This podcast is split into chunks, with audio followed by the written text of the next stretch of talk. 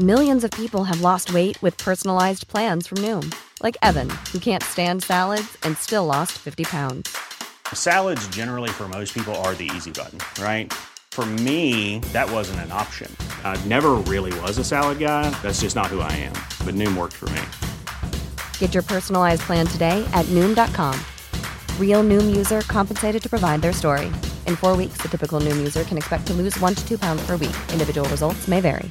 I'm Sandra, and I'm just the professional your small business was looking for. But you didn't hire me because you didn't use LinkedIn jobs. LinkedIn has professionals you can't find anywhere else, including those who aren't actively looking for a new job but might be open to the perfect role, like me. In a given month, over 70% of LinkedIn users don't visit other leading job sites. So if you're not looking on LinkedIn, you'll miss out on great candidates like Sandra. Start hiring professionals like a professional. Post your free job on linkedin.com/people today. Hello and welcome to Cool Canadian History. I'm your host, David Borys.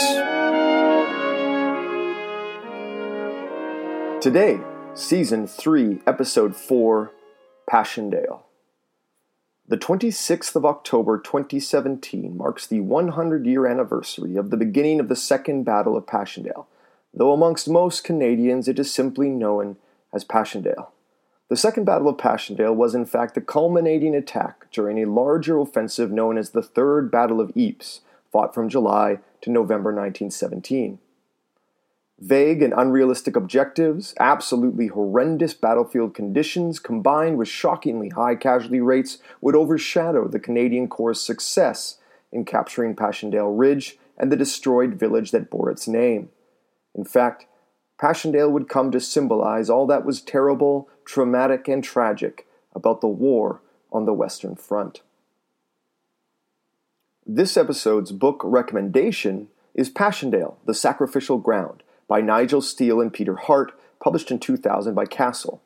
Though not exclusively about the Canadian effort, it is an excellent read about the offensive as a whole and utilizes a plethora of primary sources to really give the reader a sense of the horror that was this battle and the controversy surrounding it.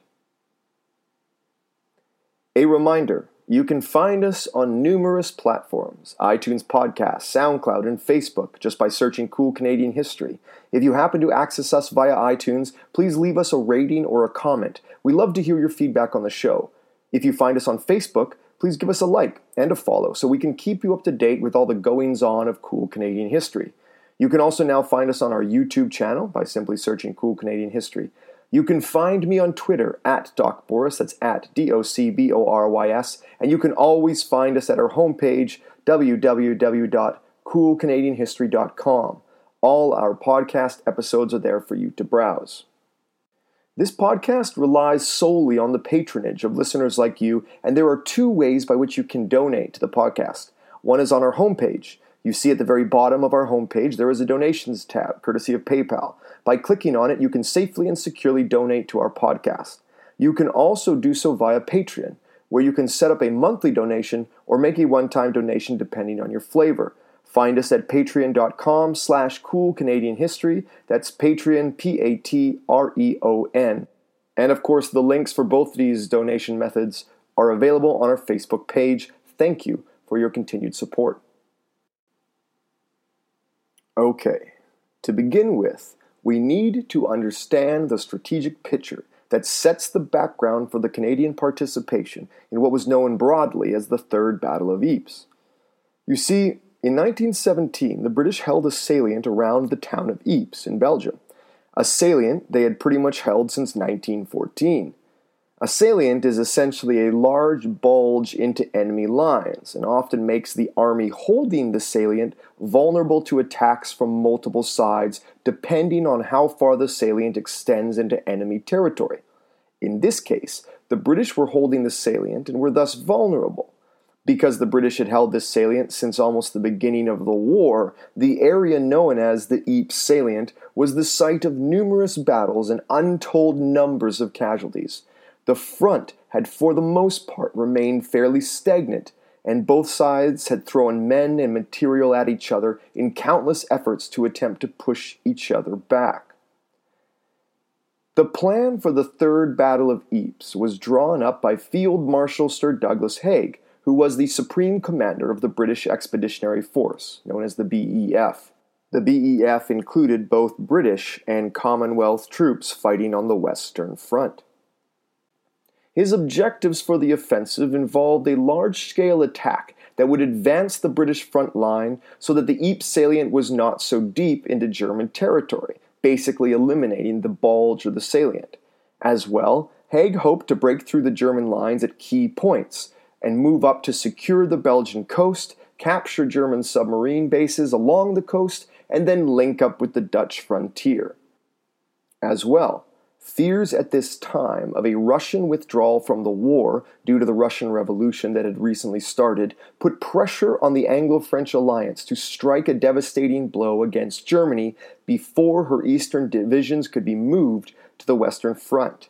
So, this is all going on in the minds of planners and organizers, and especially Haig, during the spring and early summer of 1917. Now, of course, the ultimate objective of the Third Battle of Ypres still stood, and that was the attrition of German forces. At the very least, this offensive would continue to bleed the Germans of manpower. You see, one other thing must be said of Haig's hope for the offensive in the summer of 1917. At that time, he very much believed that the German army on the Western Front was close to collapse. Perhaps this relatively naive optimism was the ultimate fuel that motivated him to push for the Third Ypres offensive and keep pushing even after it had stalled. Regardless of what motivated him, Haig's objectives were frankly pie in the sky.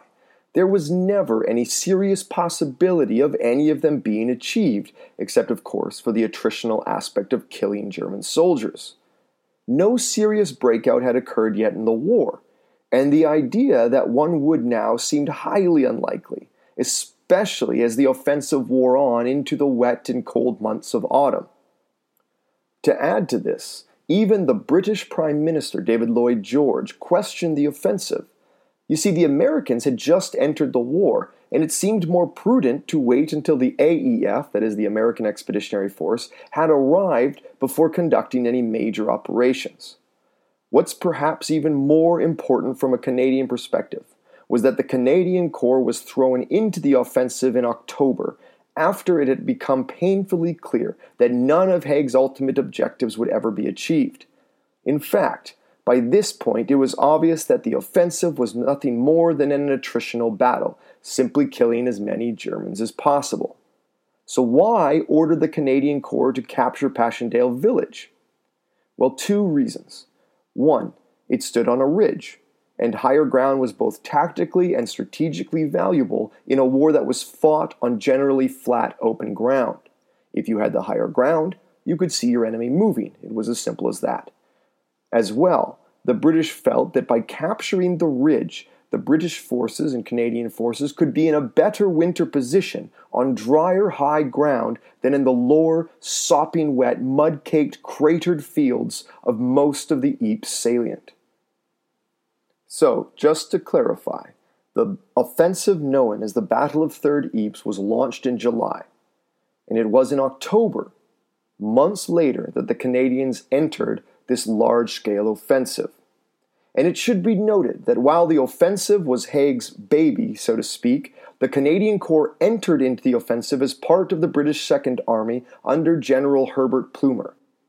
Interestingly, when the Canadian Corps moved into the line in mid October 1917, uh, they replaced the Anzac Corps Uh, in preparation for their attack, the Canadians occupied almost the same positions that 1st Canadian Division had held back in 1915 during their baptism of fire during the Second Battle of Ypres, otherwise known as the First Gas Attack.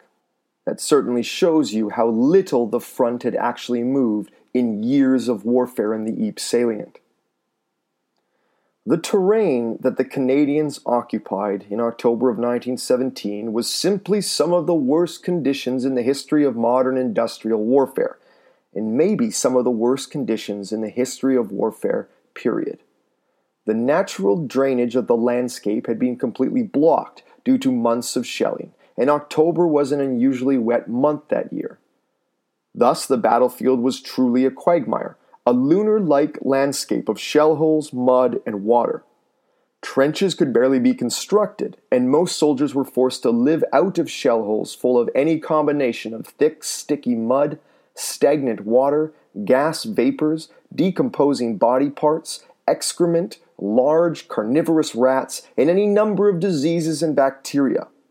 It was not uncommon for a soldier to fall into a shell hole and never be seen again, swallowed by the mud, water, and earth of the Passchendaele terrain. Pieces of artillery, equipment, duckboards, trench systems, animals, and people all disappeared this way. Wallace Carroll of the 15th Canadian Infantry Battalion fought at Passchendaele, and this is what he had to say about the terrain.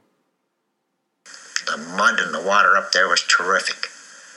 By the time we got as far as we did, we were all soaking wet. The shell holes were so close together, and everyone was full of water. See, that was low-lying country up there, and the canals and the the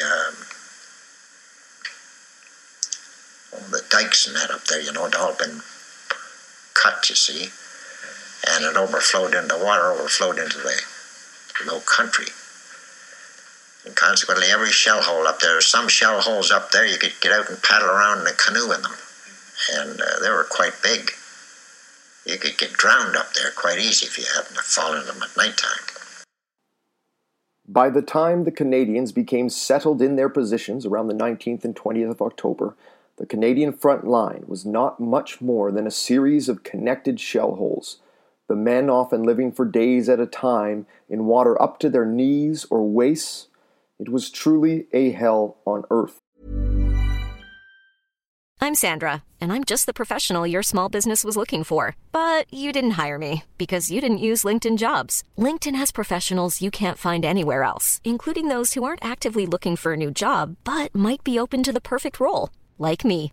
In a given month, over 70% of LinkedIn users don't visit other leading job sites. So if you're not looking on LinkedIn, you'll miss out on great candidates like Sandra. Start hiring professionals like a professional. Post your free job on linkedin.com/people slash people today. The Canadian Corps plan of attack was designed by Corps Commander Sir Arthur Currie, who had been promoted to command the Corps shortly after the victory of Vimy Ridge. Sir Julian Byng, the man who commanded the Corps at Vimy Ridge, was promoted to commander of British Third Army. And if you want to know more about Vimy Ridge, please feel free to check out Season 2, Episodes 14 and 15. Now, Currie had grave reservations about the attack. The Corps was ordered to attack and capture Passchendaele Ridge and a village that sat on the ridge. The village was utterly destroyed, of course.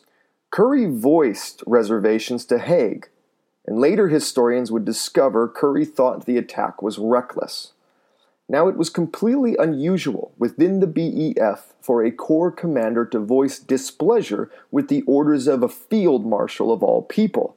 But we need to understand one key thing Currie was a Canadian, commanding a Canadian Corps. He was politically answerable to Ottawa, not London. This gave the Canadian Corps a unique political status as a semi independent corps within the larger BEF.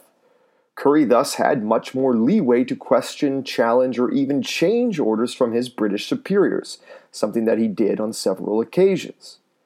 In the end, Haig was able to convince Currie that this operation needed to be conducted. Haig famously quoted, One day I will tell you the reasons why.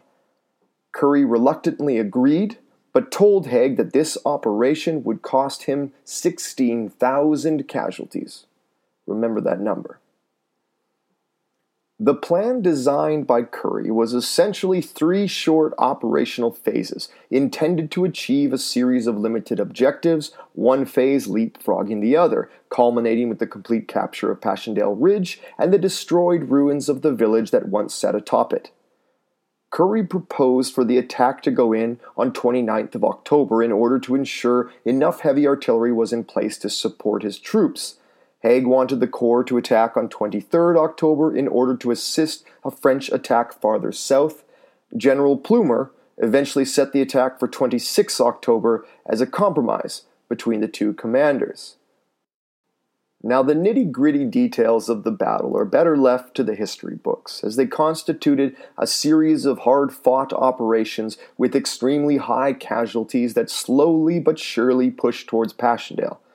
You see, the Canadian Corps was the main attacking force, while supported by a variety of other formations, from the British Second Army to their left, that is their north, and British Fifth Army to their right, that is the south. Phase 1 lasted from October 23 to October 26, while Phase 2 lasted from October 26 to October 31st. The first two phases saw the Corps achieve their objectives, but at this point there was a week long pause, that is, after the end of the second phase, while Currie rested, refitted, and reorganized his exhausted Corps. The final phase of the battle was launched on November 6 and ended on November 10th, with the Canadians firmly atop their final objectives of the Ridge and the ruined village of Passchendaele. The Canadian Corps was eventually pulled out of the front line by the 20th of November. Remember when Currie predicted 16,000 casualties? Well, of the nearly 30,000 casualties suffered by the British Second Army, the Canadian Corps suffered 15,654. Currie predicted the casualties that would be inflicted on his corps to within 346. A casualty is killed, wounded, missing, or taken prisoner. My great grandfather, William Ponomarenko, was one of those casualties. He went over the top in the first phase and was seriously wounded when a grenade exploded near him as he advanced over no man's land. Uh, he permanently lost his hearing for the rest of his life. Nine Victoria Crosses the highest military decoration in the British Empire, were awarded to Canadians who fought at Passchendaele, a true testament to the ferocity of combat. No other battle in Canadian history would see so many VCs given to Canadians. In the end, none of Haig's lofty objectives would ever be achieved except for killing lots of Germans. More operations would in fact be conducted by British units after the Canadians had captured the ridge, and even after the Canadians had been pulled out of the area. The front would once again bog down into a bloody stalemate. The Canadians, for their part, advanced a total of 1,200 meters. That's right, 1,200 meters for nearly 16,000 casualties.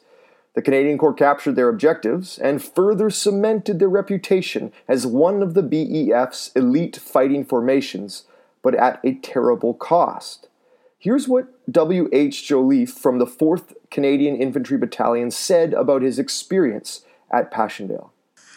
Well, it was the most ghastly attack in which I ever participated because of the conditions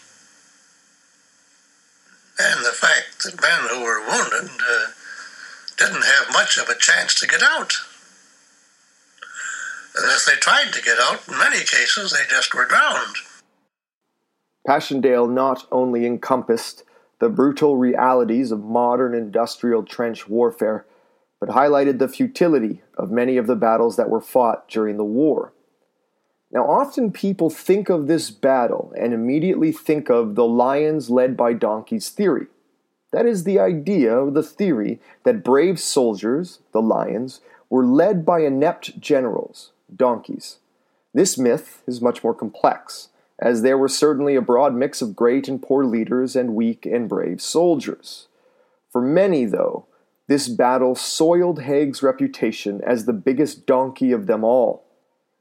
Perhaps most tragically, all the territory captured by the Canadians would be taken back by the Germans only four months later during the German Spring Offensive. 15,654 casualties for 1,200 meters, all to be back in German hands by March. A reminder you can find us on iTunes, you can find us on Facebook, you can find us on SoundCloud and you can find us at our website, www.coolcanadianhistory.com. And of course, you can find me on Twitter at Doc Borys, that's at D O C B O R Y S. I want to thank you for listening. For Cool Canadian History, I'm David Borys. Take care.